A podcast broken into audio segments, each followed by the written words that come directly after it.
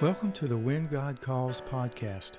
I am your host, Michael McCaskill, public servant, lay servant, and cancer survivor. Each episode, you will hear motivational stories from people whose lives have been changed by serving others.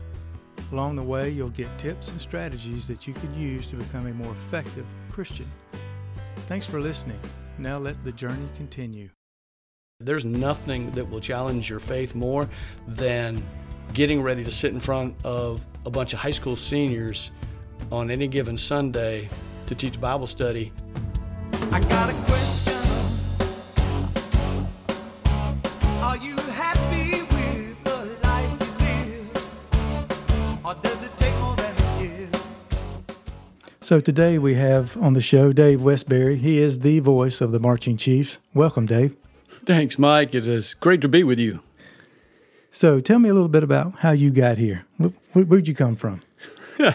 Well, uh, as many of your listeners will find out later on, I know that you and I have had the privilege of working together professionally for a while. It's, it's been a few years since we've been able to to share that time together. But as far as uh, my history, I was uh, born in South Georgia, raised over in St. Augustine, Florida, the nation's oldest city. Very small family. My mom and dad and I and my older brother came to Tallahassee back in the late 70s to finish up Florida State and uh, got my accounting degree from FSU. Fell in love with Tallahassee, just really enjoyed living there, everything about it, from the university setting to state government and things like that, and decided that I wanted to start a career in state government um, and stay right there in Tallahassee. So I've been here ever since. Speaking of your parents, what is the most important lesson that your parents taught you? Ooh, well, first and foremost, their exposure to my church life and, and exposing me to uh, my faith and the, the habits that went into attending church, Bible study, those parts of my life that became the foundation for my belief system and my faith and my personal walk with Jesus Christ, they laid that foundation early on. Uh, I had a privilege that probably a lot of folks didn't have, and that um, it was something that we just did regularly. So, you know, first and foremost, it, you know, have issues of faith. Outside of that, I got to tell you, it's it's probably the lesson that they taught me is to always do my best, no matter what I was doing. I guess it was one of those things where it didn't matter whether I was raking leaves or playing softball or doing my schoolwork. It was one of those things where they always encouraged me to do my absolute best at all times, no matter what it was. Uh, there was a pretty high bar. My brother was actually older and let's say uh, perhaps a little more scholastic than I was. So that bar was set uh, and put a little pressure on me as I went through my formative years, but uh, I survived it and did that. So uh, I was able to to survive and, and move on. But certainly those two things, my the basis of my faith and my personal walk, as well as just making sure that I, I worked hard and, and did my best at everything I was doing. Yeah, we're both uh, fortunate in that our family life growing up was was stable, and it was is a wonderful thing to have. You came from a little bit larger spot than I did. Uh, I grew up in a small rural community, and I think you grew up in a, a much larger place. But bottom line is, we got a base for our life from our parents, and in doing that, they taught us how to love and how to love each other. What does love your neighbor as yourself mean to you? Well, I think the, the simple answer is it, it means exactly what it says. You know, uh, my pastor recently reminded us in a church service and went down this path with us early on. Um, you know, is you you can't really love God without loving each other, and that, that's kind of what we're commanded to do. Scripture tells us everything about the about that relationship that we should have with each other, whether it's from the Good Samaritan, which pretty much sets the bar for us to taking care of each other.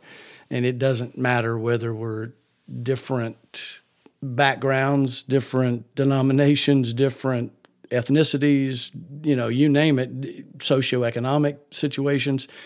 It's just one of those things where we're given that command and and uh, it, it's pretty much a non-option, you know. And and the the thing everybody always asks is, well, you know, how do you define your neighbor? And of course, the answer is everyone. You know, it's one of those things. It doesn't come with with uh, any exceptions or or strings attached to it or anything else like that. Yeah, thanks for that because you know we we have to love each other to love God. You are so right in that statement. And we're built, created by a loving God. And He instilled in us that to love each other is the most important thing we can do to show our love for God. Yeah, and you know, in one of the Bible stories that I always think about in folks who try to withdraw or necessarily don't live their lives with that mindset of loving everybody that they meet, you know, and it's one of my favorite Bible stories as a kid growing up was the story of Jonah.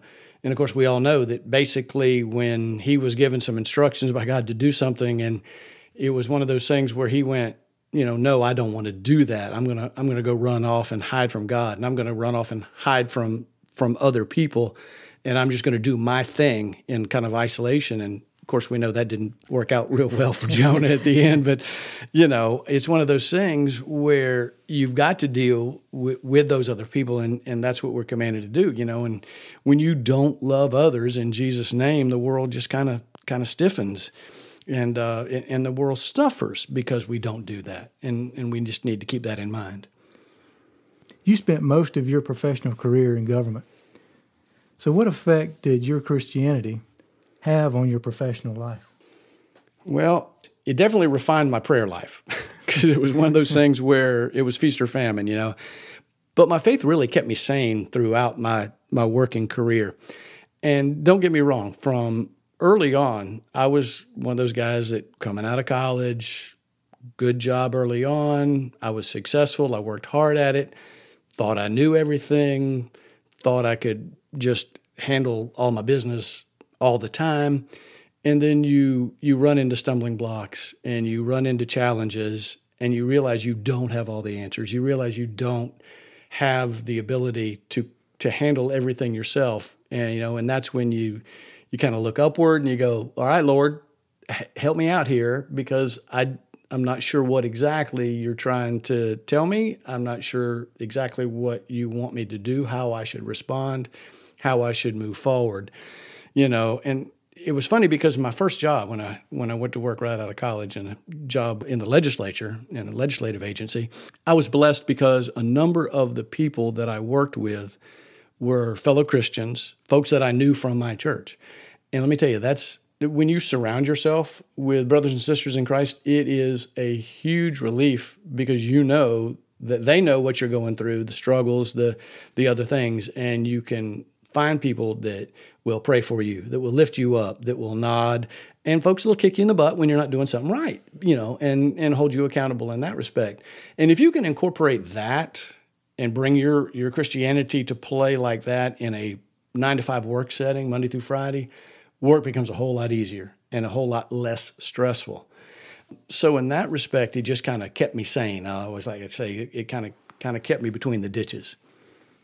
Yeah, there there are times in your professional career, and you've had them, and I've had them, where life hits you in the face. You mm. it changed on you. All of a sudden, you thought you were headed in a certain trajectory in your professional career, and then all of a sudden things change. Rugs pulled out from under you, and when that happens, without a basis, a life base, you don't know where to go. And uh, I know I've, I've, had that situation happen to me, and I know uh, you've had that happen to you where you know, you you're drawn to your knees by life, which mm-hmm. is a mm-hmm. good place to be because looking up, God's standing there with you. He's walking through it with you. He may not have put you there, but He's bringing you out of it. Is there a time in your career when when God was leading you in a direction that you just didn't follow? Not that I was aware of at the time. Let's put it that way. It was one of those things where I'd like to think that I was pretty sensitive to what God's will was for me. Um, I don't think I ever pushed back on anything specific. More importantly, I think it was one of those times where just day to day, just because living life is is what it is, my relationship was probably not as strong as it should have been. You go through those peaks, you go through those valleys. You have times where you wander a little bit, you stray, you you realize that you're probably not living the lifestyle exactly, or or your prayer life may not be as good as it should be. Um, you're not, you know, your other priorities, and, and priorities are a ton of things from where you spend your time to where you spend your money and everything else. You, you know, your focus is just not where it needed to be. And every now and then you get that, you know, slap in the face that says, hey, dummy, you need to pay attention to what you're doing here. Sometimes it comes in the form of a challenge at work. Sometimes it comes in a personal challenge in your life um, where you just have to get on your hands and knees again and say, okay, Lord, explain to me how this is going to work because I can't do this by myself.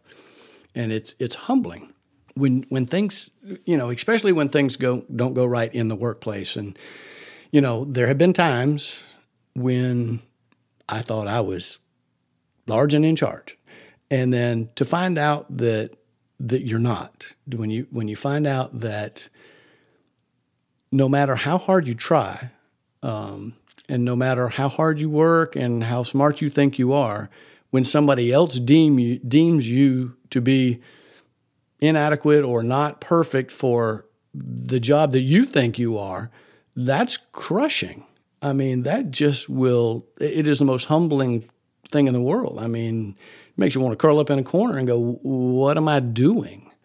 You know, but again, when you come along and ask God to walk with you and you seek Him and seek His will, and He'll open those other doors and He'll open other paths and He'll put other people in your life to, to walk with you, it's, it's a game changer.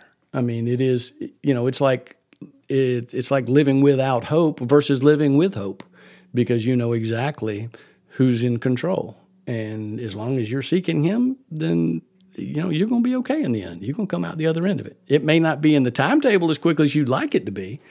You know, it might not happen tomorrow. It may happen six months, six years from now. But you got to, you just have to understand that there's a path there, and the Lord leads you through it.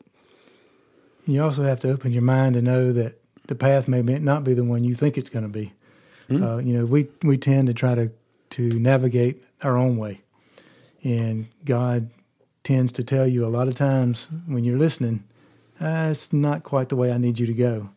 And so you have to be willing to, you know, take that punch in the face from from life, from the world, but then take God's direction after that happens. And and sometimes that's tough. I know it has been in my life, but you have to. You know, he, he, when you're there on your knees and there's nowhere else for you to go, and God's sitting there coaxing you on, you know, you need to be hearing that and doing what he's asking you to do. Which brings up this. Has there been a time in your career when you felt God has pushed you and you listened and you actually did what he was asking? And if so, how did that turn out? Well, if you're ever walking in sync with what God is, is, intends for your life, you're going to be in good shape. And you know, and it doesn't mean that you're going to have challenge, going to be challenge free, or you're not going to have issues or you're not going to, you know, everything's not going to be rosy all day. But yeah, and I think it's not necessarily acting on God's will as much as it is accepting God's will for what He's doing for you. You know, late in my career, I was asked to assume a different role. And it was one of those things where, you know, okay, Lord, is this what you want for me? Or or is this is this one of those things where I should go and do something else? you know but when you when you sit down and and talk through it and you pray about it and you ask god to lead you through it and you understand what's going on you say you know god show me what you want me to do and doors will open and whether it's lessons that you learn along the way you know a lot of patience you know there's there's a lot to be said with the lessons that i'm that i've learned in my life a lot of them have been about humility and patience you know and those are not exactly fun things at the time. But I always find that the more I'm in tune and the more that I walk in consort with God's will for my life, the more peace I have about it. And it, it you know, and it, I don't know any other way to say it is there's less anxiety, there's less stress, there's less, there's less concern, you know, and it changes my whole demeanor, my whole mood, you know. Sure, and we, you know, we uh, we're used by God wherever we are if we're paying attention. We're listening to what He's saying. We may not be in a situation we want to be in, and we also may not be in a situation God wants us to be in. The world does put you in those places, However, He is always looking to use you in those situations to glorify Him. But we have to pay attention and do those things. I know for me, um, it's hard to listen when I'm, my feelings are hurt. When when the world has taught, told me that I am not adequate, as you have mentioned before, or that I'm wrong in their eyes, it's hard for me to accept that. And although I may be wrong in the in the world's eyes, if I'm letting God use me in the situation I'm sitting in, I'm not wrong in His eyes. I'm not perfect. I'm going to make those mistakes. We all going to make them. But if I let Him use me, I've found at least that there is a peace. There is a natural order of life at that point where things seem to click, even though you're still in the valley. They're starting to click, and you're starting to come out of that. And He's using you to change the world around you, whether you realize it or not. So I want to switch gears a little bit. You spent a lot of your life in music. Your dad was a musician. Your dad was a band director, if I'm not mistaken, mm-hmm. which is where you probably got your love for music. I'm I'm sure. Tell me about when you started. When did you know you loved music, and when did that happen? Yeah, that's a great story because when I was a kid growing up, my dad was a graduate of Florida State with a degree in music education, and he was a high school band director for his entire life and his entire career. So, you know, me hanging around marching bands and, and concert bands and just music in general was something that I had done from the time I could form my first memory. So obviously, when I was growing up, I've learned musical instruments. Uh, my brother did as well.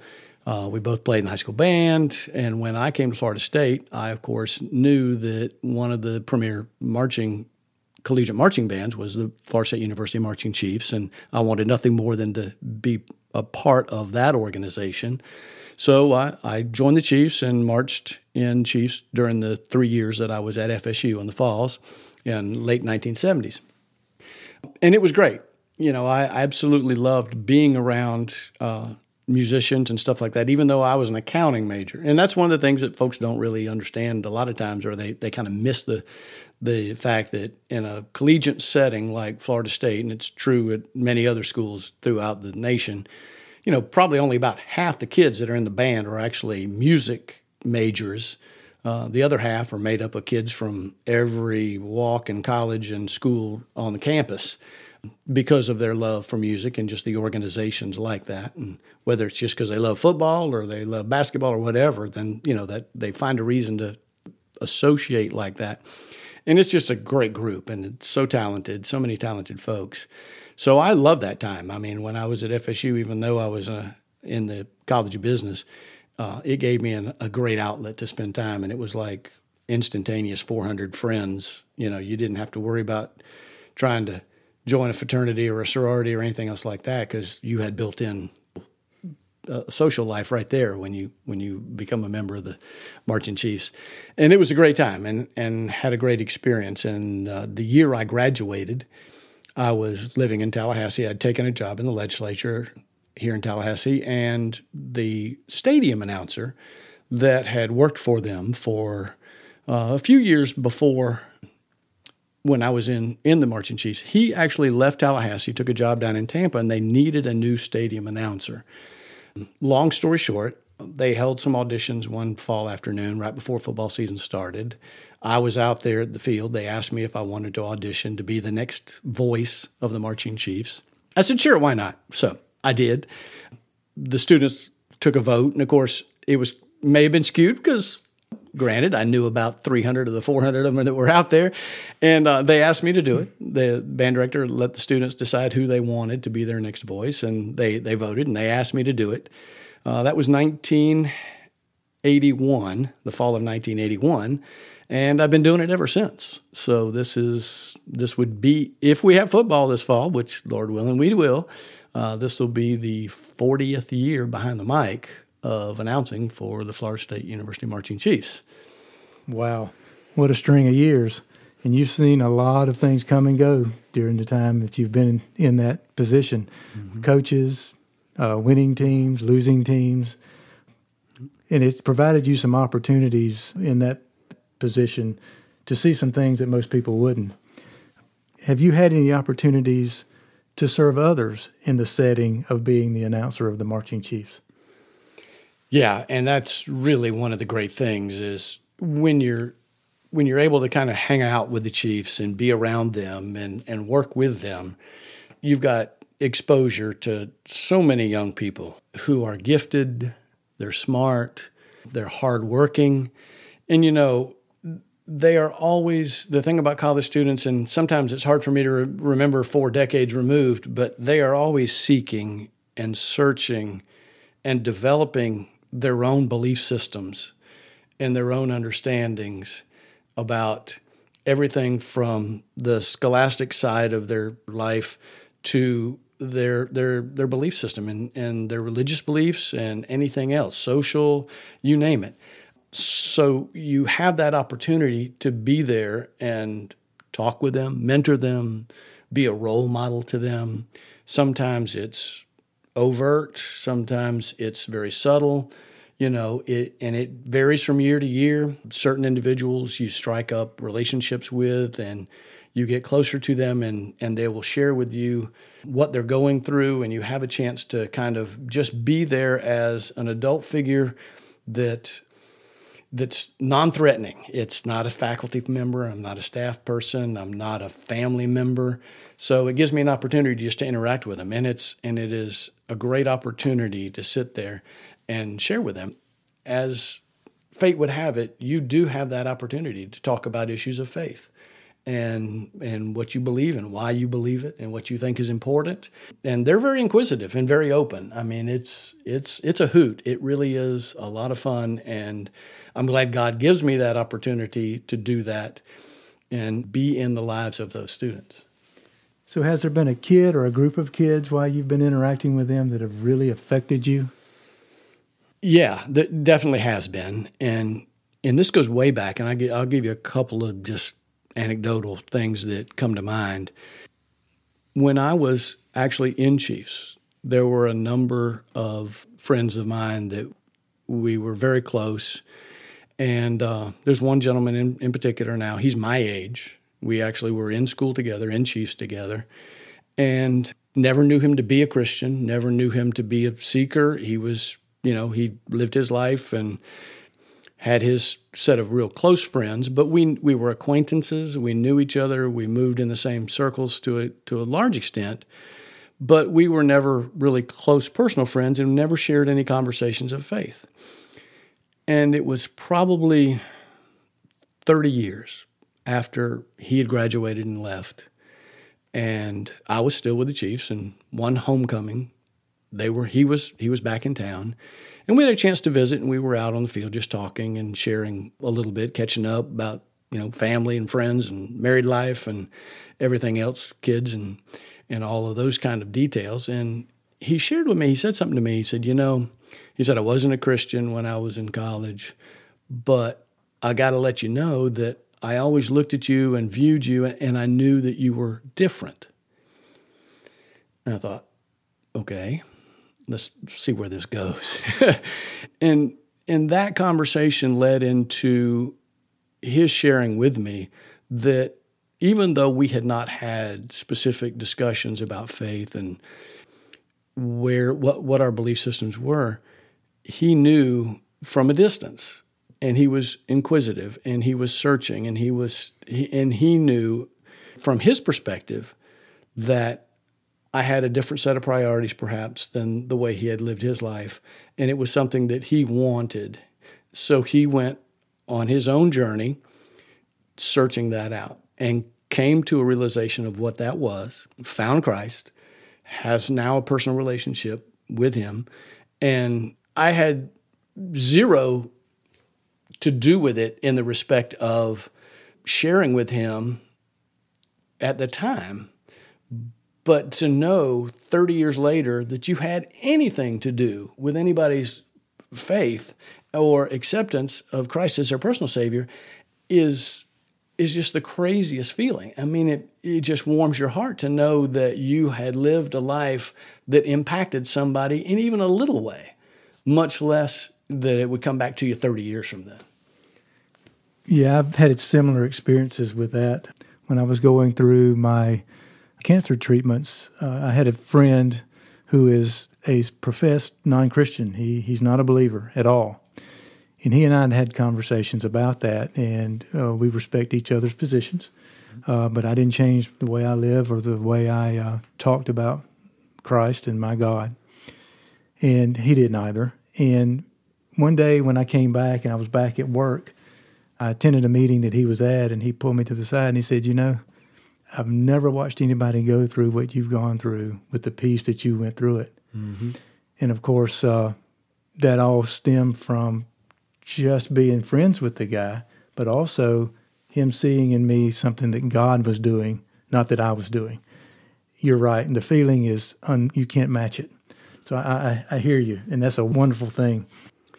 Yeah, let me let me share with you. There was another uh, more recently. I had an opportunity to share a meal with a student that one of the student leaders in the marching chiefs a couple years ago, and um, he wanted to meet me, and it was a class project he was doing, and he was shooting some video, and he wanted to talk about some ideas and stuff, and just wanted to pick my brain. So I said sure. So we met in a local restaurant and sat down, and we were going to share a meal. When the food came, I paused and bowed my head and said grace to myself, and we went on and shared and talked and everything. And he asked me his questions for his school project and everything, and didn't think anything about it. And then I guess a couple weeks later, he called me up and uh, said, "Hey, I got some more follow up questions. You think we could grab some lunch again?" I said, "Sure, no problem." Met, met at the same place, sat in almost the same exact place. And when we when we got together and the food came, he and he he stopped me. He says, "Do you mind if I say grace over our food?" I said, "Absolutely not." And so he said a blessing, and then we went ahead and ate. And he continued to share with me that uh, that gave that emboldened him to go ahead and be more open about his Christianity and to share a meal with somebody that he didn't know very well. And we had a nice conversation about faith and what he believed and where he grew up and where he was going to church now and some of the concerns he had. And it was just, it was one of those simple things that just bowing your head and saying grace over a plate of food that had been served to you without trying to be in your face with anybody or anything else. He noticed and immediately picked up on it and said, I know, I know what he's doing. I, I want to share my faith with him. So that gave him the opportunity to step out on that walk and to be more open about his own his own faith. And hopefully that will set the stage and did set the stage for him to be more confident and and outgoing about sharing it with other folks. And that's just really just kind of cool stuff. You know, it doesn't have to be anything just super intense and or uh, specific. It can be just simply living a life in which other folks can look at you and see Christ reflected in you somehow, some way, for them to say, I, I need a piece of that. I, I need to be a part of that. I need to know what he knows, you know, and, and or I need to be more cognizant of how I live my life to be like that uh, as an example, as a role model. And trust me, when you're around that many college students, you are always on display. Yeah, they're always watching. And, Absolutely. And we have to be seed planters. If we'll plant them, God will water them. It's nice to know that people are watching and people are watching the right people. Has there been a situation where you knew God put you in it for a purpose? Yeah, I think, uh, you know, I'll go back to my church life when, after going through highs and lows in, as a young professional, I kind of settled in after my wife and I got married and we were finding our way into adult Bible study classes and stuff at First Baptist. And we felt like I felt like God was calling me to do more, do more, do more. And, you know, we started with Sunday morning Bible study and started teaching high school students. And it was kind of my wheelhouse. I was comfortable with them. It was one of those things where I had good friends uh, at the church, and we started team teaching some high school students. And I thoroughly enjoyed that for over a decade of of preparing. And let me tell you, there's nothing that will challenge your faith more than getting ready to sit in front of a bunch of high school seniors on any given Sunday to teach Bible study when you may not have prepared as well as you should have, uh, because they will they will blast you into humility with questions that you might struggle to answer. Now all of a sudden I realized, okay, this is going to be good for me because now I have to invest time and effort in my own Bible study to prepare during the week to get ready for what's going to come on Sundays. So that was something that I felt real good about, and, and we did a lot of that. And that, of course, led to a lot of other activities with high school students, whether it's Disciple Now weekends and having kids in your house and being able to help lead them and develop them. So always, seemingly always a passion for working with the students and stuff like that. It wasn't until later in my life, uh, really the last decade, that I felt again kind of a little nudge to do more. There's other things you can do. You can be more purposeful or with more intent, more specificity. And we have a group at church that had made a mission trip to Haiti. We our first year was the year that they had the earthquake. It was, I guess, now 10 years ago is the first year they went. And it was mainly a group of young adults. It was young professionals who were full of life and energy, and they went down there and they sweated their face off helping people put up these temporary shelters that you see working with Franklin Graham's ministries and folks like that clearing rubble and debris and rebuilding homesteads and putting up what passes for housing, you know, after this event and really meeting the physical needs of a country that was just had been demolished by the earthquake. And they quickly developed a relationship down there with local pastors and things like that and had come alongside them and had worked with them. And I was intrigued by it. My niece actually was part of that group. So for the first couple of years that they went, I'd always kind of listen to the debriefing of their trip, and I would say, you know, that's that that would be something I could I could be interested in. That's something I feel God's kind of nudging me on. The only difference being that the average age of that group um, was considerably less than I was at the time. So it was like, okay, I wonder if the old guy can go and and actually be of value to the to this group. So I started to go. I just jumped in. I said, okay, I, I'd like to go, and made that trip. And it was a life changer. I mean, it's it's a game changer when you have the opportunity to share your faith. And we did everything from backyard Bible studies to vacation Bible school to evening uh, evangelism classes and uh, church service, church worship services down there. And we went and we stayed a week in July, sweating like dogs over there, and it was the most amazing time and most amazing experience. It is a country that is so dark, but yet so full of potential. There are Christian men and women who are devoting their lives to working over there, who have set up ministries and so many different opportunities, but it's a country with so many needs. And, and it remains that way. But the nice thing is, is when you can go over and walk with the same pastors year after year after year, to come alongside them, to lift them up, to pray for them on a regular basis, and to see the lives that they're able to change, then it's so gratifying to see what God's doing over there. You know, and it may be small, and I may never live long enough to see the outcome of some of those lives that are changing. But that's okay because I feel like I am fulfilling what my responsibility is and my call, you know. And I mean, the Great Commission didn't put any quarantine on anybody. They said go. You know, they didn't say go if it's convenient or go when you're retired or you know anything else. They said go. And being responsive to that has given me again a great peace about that. And I look forward to the time we can go again. I mean, next time I go, I guess will be my ninth year of doing that. And, you know, if I could go multiple times a year, I would. So it's just one of those, it's one of those ministry opportunities that you fall into that you just say, yeah, this, this makes sense. This is what God's called us to do. Yeah, and age doesn't matter. God didn't uh, put an age limit on service. He uh, calls you to serve no matter what age, what place you're in in life. He can use you, and He wants to use you we just have to open ourselves up to know that we got to go we got to take that step and that's great that you took that step and I'm sure that it's not only changing your life, it's changing those lives of the people around you and watching you and how you're serving in that in that regard. Which brings us to the pandemic. You know, you can't get away with anything without talking about that these days.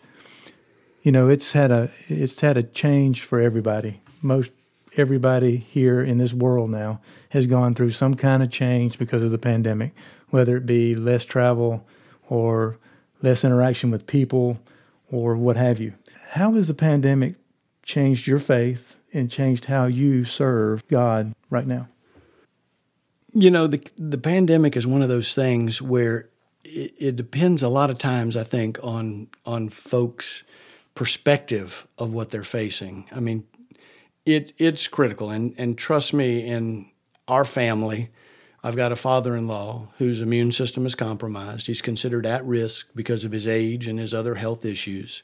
So each and every time that we're around him, we're super sensitive about where we've been, what we're doing, how we prepared for our visit to be with him and stuff like that because the last thing anybody wants to do is to be responsible for the the the disease the COVID-19 to be spread amongst anyone much less a family member you know? So it's one of those things where you do this. And and I appreciate what's gone on in our country from our country's leadership perspective.